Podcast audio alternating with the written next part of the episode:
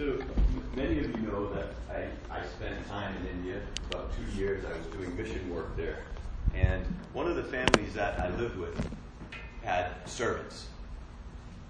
But don't think of that in a way like, it's not because this family was wealthy or anything, it's just, it was actually a pastor family, and they had servants because it was their way of helping people that otherwise would have absolutely nothing. And so the lead servant, Umed was his name, he was a great guy, and he, he actually uh, lived there. He lived with us, and he would send his money home to his family that was about five hundred miles away, actually, in a very poor village.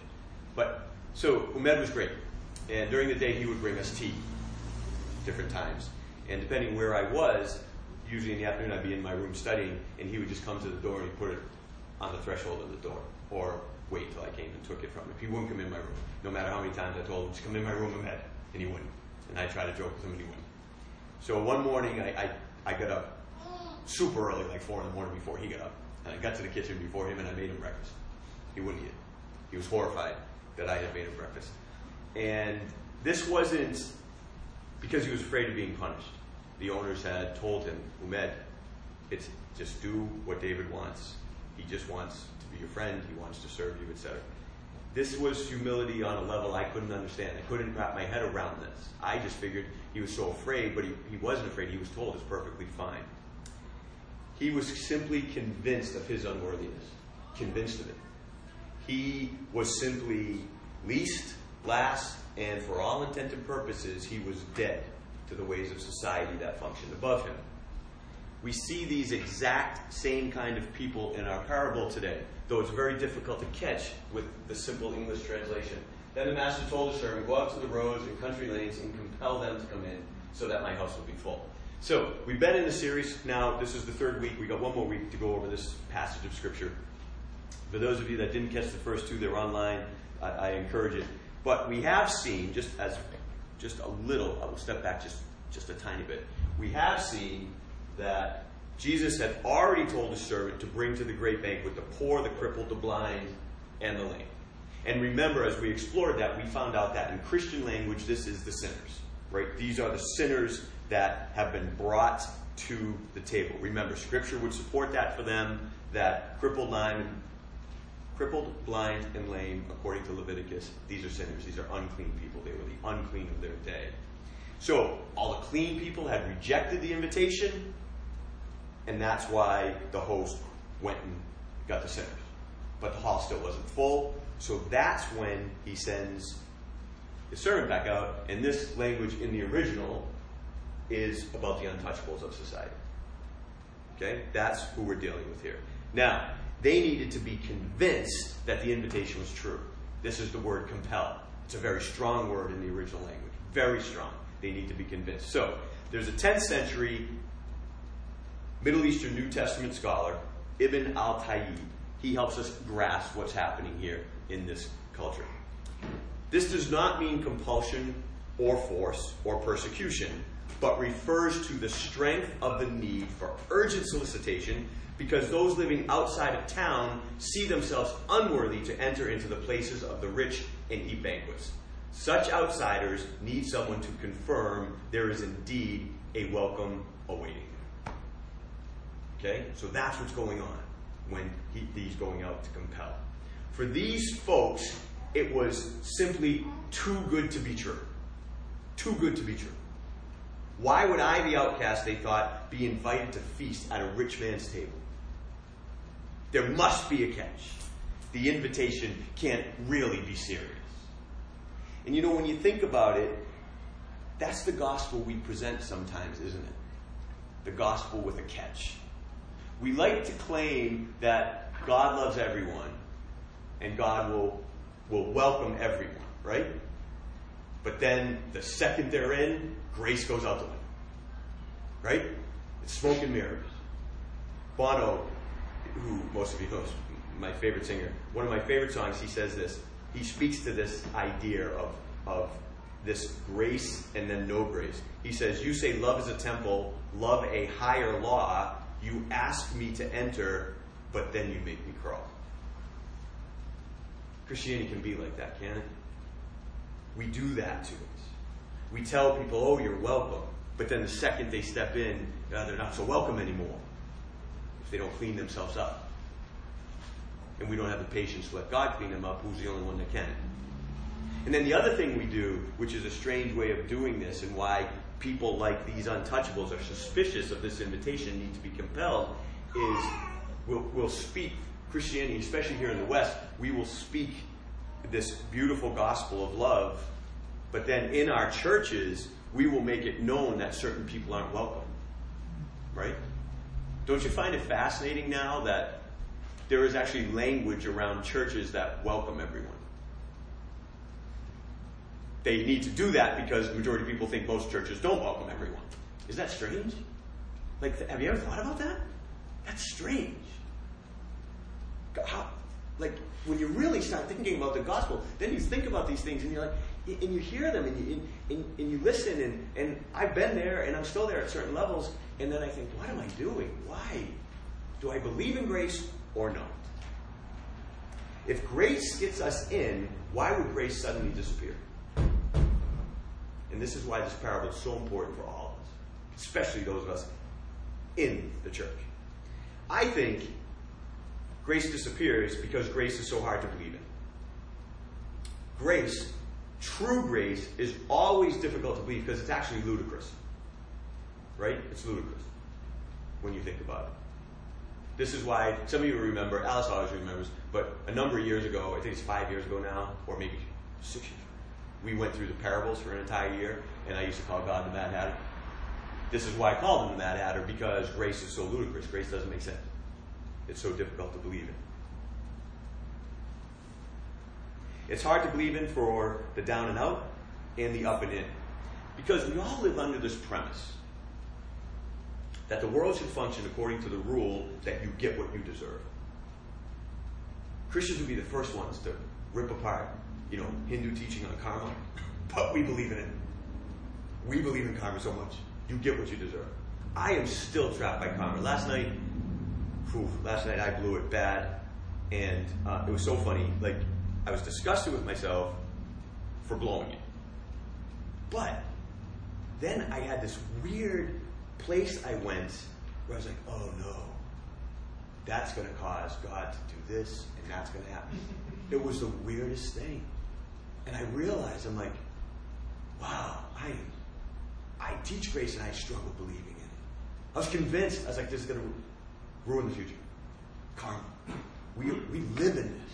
We are convinced of this. Or at least, I, this is why I teach about grace. I'm trying to believe in it myself. Right? So, the outcasts are convinced they don't deserve to be invited, so they resist the invitation. But here's the challenge for us. The proper folks think they deserve to be invited, so they reject the invitation. There's the two-edged sword. One half thinks they don't deserve grace, and the other half thinks they don't need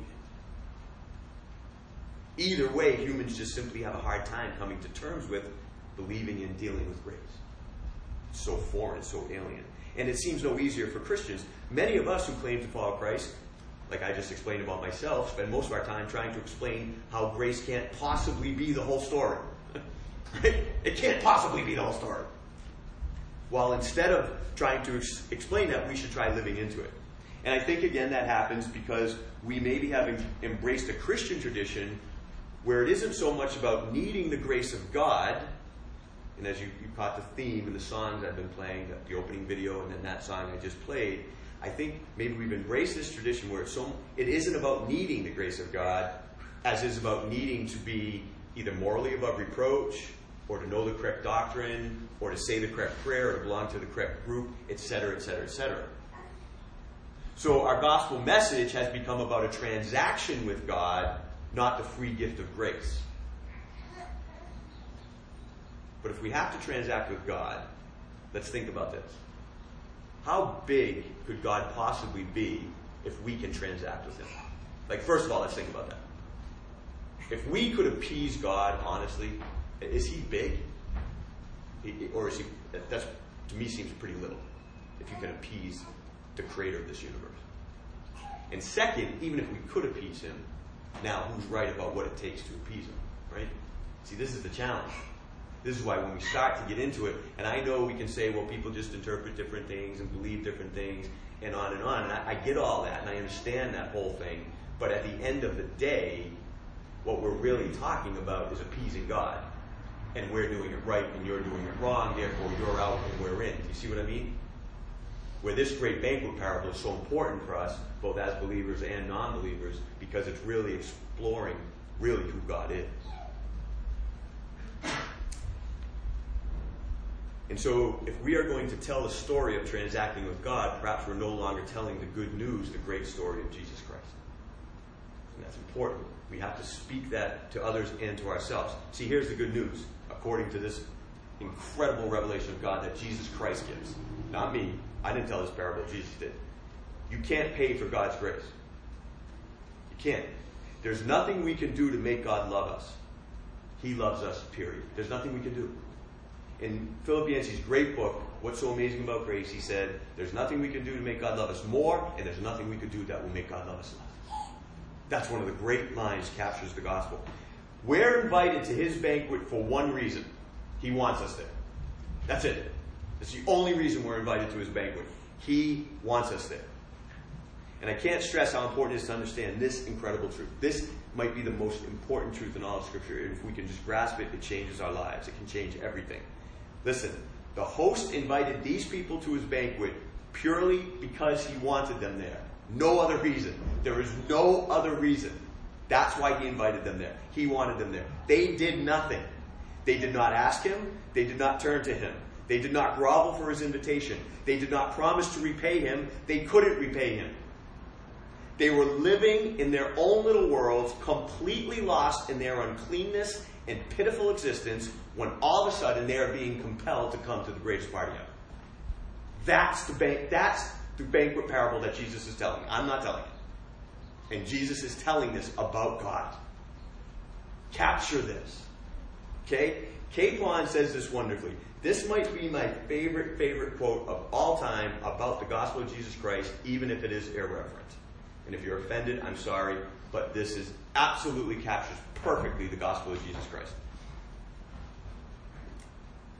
The reason for dragging the refuse of humanity into the party is not pity for its plight or admiration for its lowliness, but simply the fact that this idiot of a host has decided to have a full house. Love that. Grace, accordingly, is not depicted here as a response. Above all, it is not depicted as a fair response or an equitable response or a proportionate response. Rather, it is shown as crazy initiative. And there's the problem with the gospel of grace. And there's the problem with the Christian grace. Because we want fairness, we want equity, we want proportion. Right? We want it all the time. And yet Jesus says, well, actually, that's just not how it works in my kingdom. Mm. Powerful. Grace is not a reaction, and, and, and this is important because I, I don't think I learned this until much later in my life, and I'm still trying to come to terms with it. Grace is not a reaction of God to our sin and our begging for mercy. The gospel of Jesus Christ is not a gospel of transaction. It's not a story of God's reaction, and I think that's vital. That's a paradigm shift in understanding the biblical narrative. For so long, that's right, Emily. I finally got an amen. I've been waiting for an amen, Emily. You nailed it. It, it, it. God initiates grace because he loves us. Full stop. To read the biblical narrative differently is to be misled by what the Bible is trying to say. See, think about this. Peter said Jesus was the lamb slain from the foundations of the world. That means Jesus Christ was crucified for us before the fall. You can't read the Bible and think it is a reaction of God to our sin.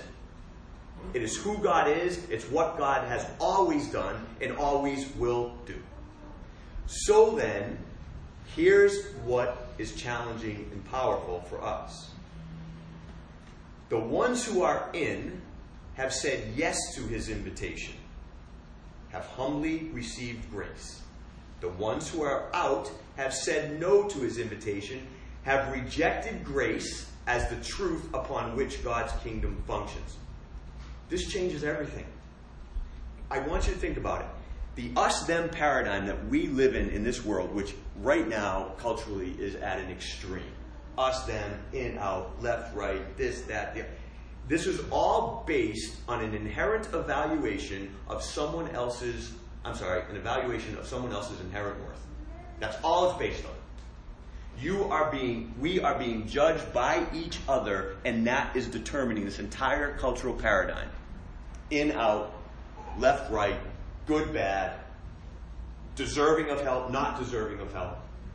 On and on and on. And when we bring that into religion, God loves you, God doesn't love you. That's not what the parable of banquet says. The only thing in this parable, according to Jesus Christ, that is separating anything is some people are humble enough to receive grace and some people aren't. That's it. So to catch this, we have to believe it. That's the rub. That's right. Can we believe in grace? That's what I'm asking you this morning. Can we believe in grace? Can we be humble enough to receive it? It is the, if God is the God Jesus revealed, and I believe that without apology, I believe God is the God Jesus revealed, then we have to come to terms with grace, for it's the only party in town. That's it. That's the only party there is. There's no other party. So then, this is why Jesus said so many challenging things about him, his way, right? Remember this word? Remember he said, narrow is the road and few there are who find it? Challenging. Unless you become a little child, you cannot enter the kingdom of God? Challenging. No one comes to the Father but through me, et cetera, et cetera. All these challenging things that we want to make imperative, that we want to make transactional, they're not. Jesus is simply stating a truth. Grace is serious because grace is all there is. And I'm sorry, the majority of you are never going to believe in grace because you think you don't need it. That's why it's a narrow road. It's hard. I don't... I say I believe it, and I still don't live in it. And I'm teaching because I want to know this truth about grace. Grace is our only hope. It's the only way. To reject grace is ultimately, I believe, to reject God, period. Not God rejecting us, just rejecting God. Now, consider how he made, Jesus made some of the most challenging statements immediately after he told this parable. That's why I had Jen read to the end of the chapter. Okay? He said, right after he tells this parable, he says, if anyone comes to me and does not hate your family, you're not worthy to be my disciple. There's a challenge. He says, and whoever does not carry their cross and follow me cannot be my disciple. Brutal. And in the same way, those of you who do not give up everything you have cannot be my disciples. Tough statement. Now, interesting enough, these are often taken out of context. Quoted by themselves, used to support teachings on a disciplined life and transactionalism for so-called disciples of Jesus, which people claim is something different than just believing in Jesus, I guess. But in being so used, they change the whole gospel story, or they're told in such a way that they give us actually freedom to ignore them because it's for advanced disciples. So I have two issues with these teachings, and some of you are laughing because it sounds like some of you sat under this kind of teaching. I did, for years. So here's the thing. I have two issues. One is, the cross, the gospel, is not merely the beginning of Christianity. This was, this, this was the sad hangover from some great evangelical work that some beautiful men and women have done in this world. Beautiful. I love Billy Graham. Love him. Love him, love him. Beautiful, beautiful work. But sadly, without proper ongoing follow-up, that incredible work Billy Graham did turned into this thing, this dichotomy of you can be a sinner and, and, and God loves you, but these kind of things are for disciples, and that's next. No, no, no, no, that's not what Billy Graham was saying. But I think it got it interpreted that way. So anyway, and, and, it, and we make gospel the beginning of Christianity, and then we have to go further and deeper and, and more in. But wait a second. The gospel is not merely the beginning of Christianity. It's not a simple portal into relationship with God. It's the beginning, middle, and end. Timothy Keller, a very conservative Bible scholar, he writes this. We are not only saved by the gospel, but we also now grow by the gospel. We go on as we began, having our hearts melted and molded by knowing and trusting Christ crucified. We never move on from the gospel. We never can and never need to. This is powerful. This is why we're going into Galatians. This is, this is our bridge to the Galatians series. This is why Paul was all worked up about people changing the gospel, to adding to it. This is everything. You know, sometimes you ever wonder, why am I not growing more into Christ likeness? I think it's because we forget the gospel. We're not in the gospel, which what this is about, this parable is about. That's why I'm so excited to be teaching on it. You can tell I'm getting all worked up. I'm sweating and, and I'm all excited because I love this parable. So, and the second reason I challenge those, those teachings about these difficult statements is, we find, where do we find these statements? Where did the Holy Spirit put these, put these statements tucked in between the two most incredible parables Jesus ever told to reveal to us that God is all about it? The parable of the great banquet and the prodigal son, and Jesus, these, these difficult statements get tucked in right there. Purposefully. So grace will help us interpret them, and they'll help us interpret grace. We can't take things out of context. We have to read Scripture. So, I'm going to wrap up today. I'm not purposely going long because I found out eleven fifteen. So I'm going to wrap up by considering the first of the difficult statements, and then next week we're going to wrap up the whole series by going over the rest of the difficult statements that he makes, okay? And then we're going to transition to Saint Paul's letter. So, Christ ends the parable with a difficult statement. He says, I tell you, not one of those who are invited will get a taste of my banquet. Now, you notice the grammar shift there? It was a ser- it was a host and a servant, and now it's my banquet. There are many scholars who believe that this grammatical change in the original suggests that Jesus has probably crossed over from parable and to reality, and he's now speaking of his very own real banquet. Which, if that is true, that is another subtle claim to him being God. For those of us who, who, who, there are always challenges that Jesus never claimed to be God. He did, subtly and straightforward. But at least here, whether he has crossed over into his own world or the voice is still from the parable, the point is the same. And this is what we have to get. It seems like a difficult, challenging statement, a God not of grace. No, the point he's making is this. These men are not at the party because they rejected the invitation. Period. This is not a reactionary judgment. God is not reactionary. God acted invitation. God acted, created the world. And I said that purposely, invitation, then created the world. Why do I say it that way? Because God died before the foundations of this world. He acted, invitation, grace was the first thing. Then we came along and blew it, but the invitation didn't go away. The invitation stayed, because grace was already in existence, and grace will always be in existence. So, these men have removed themselves from the workings of grace. Here's the beautiful part of this. Should they change their tune, they will most certainly be welcome at the banquet, because the invitation hasn't been rescinded. There's no rescinding of God's invitation. But these people aren't coming. Remember the beginning of the parable? Master, I don't know, they're not coming. They all made excuses. Okay, well, they're never going to sit at my banquet then. Do you see? It's on us. So Jesus sounds this harsh warning, and maybe that's why I'm all worked up, because he knows that, that they are so convinced attendance at the banquet is on their terms that they will never be humble enough to receive grace. This has got to challenge us. This has got to make us think. It has to, especially in our American Western world. Listen, the theme of this parable and of these difficult statements, as we'll continue to see next week, is who is in, who is out. It's about our receiving of God's grace, nothing else. The who is in, who is out paradigm is not a judgment of God on us. It is purely a receiving of grace or not. That puts us all in the same boat, doesn't it? Boy, does that break down these cultural divides that we're living amongst. We're all in the same boat. And that's why we hate grace. There's the ludicrousness of it. Because, and I know what my good friend's thinking over here, and I know what I'm thinking, and I know what many of you are thinking. I'm not like that person. Not a chance. I'm not the same. That's not me, and that'll never be me. That's the ludicrousness of grace. We either accept that we're all the same, or we are rejecting grace. This, this is the gospel. The great, wonderful news, but there's the great demand of the gospel. Either accept you're all the same, or you're rejecting grace. Stodgrass explains it this way. We cannot have the kingdom on our terms. The invitation of grace brings with it demand. That hymn Dave and Joanna sang this morning, I will not boast in anything.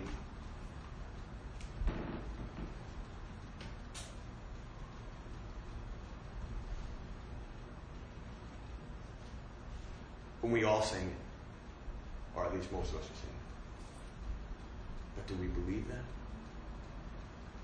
I won't boast in power, I won't boast in wisdom, but I will boast in Jesus Christ, his death and resurrection. Is that really how we think about this? Or do we subtly think we belong because of something inherent in us that makes us better than the other person, that makes us different than the other person, that keeps this paradigm shift going? So what is the demand then of grace? Be the last, be the least, be the dead, because those are exactly the people who get made first, great, and alive. That's it. So all the things that we cling to that make us think we have life are the exact things that so often keep us from receiving grace. For this life we covet, and all the things in it are the stuff that make us think we're winners, that make us think we belong at the banquet, that make us think we deserve the invitation. And how sad is it, and I know I'm rambling now, but I'm sorry, how sad is it when this table gets turned into that? That you have to be worthy of that table. And the reason we have that table, according to Saint Paul in Scripture, is because you can never be worthy. So we need this table. If we could be worthy of God's love, this table wouldn't exist, because Jesus never would have died. He just would have come and said, hey, here's what you got to do. Kill enough village virgins, do this, do that, he'll be appeased, and then you're in. That's not how it works. He's died so we would be there. But so, when we think we deserve the invitation, that is exactly what rejection of the invitation looks like. Winners think they don't need grace. Capon says, all, I love this, another Capon. Listen, this banquet says, all you have to be is a certified loser, and God will send his servant Jesus to positively drag you into his house. Oh! And another good favorite writer of mine, he starts off this book where he's talking about a lot of this stuff, and he says, it's this beautiful prayer, like, okay, God, so how do I, how do I, how do I share this? This is going to be so rejected. Right? I, I just said we need to be losers. In a country that's all about winners. But the losers are at the party. So, God's throwing a party. Are we winners with something else on our calendars? Or are we losers enough to go to the greatest party ever thrown? Oh, no.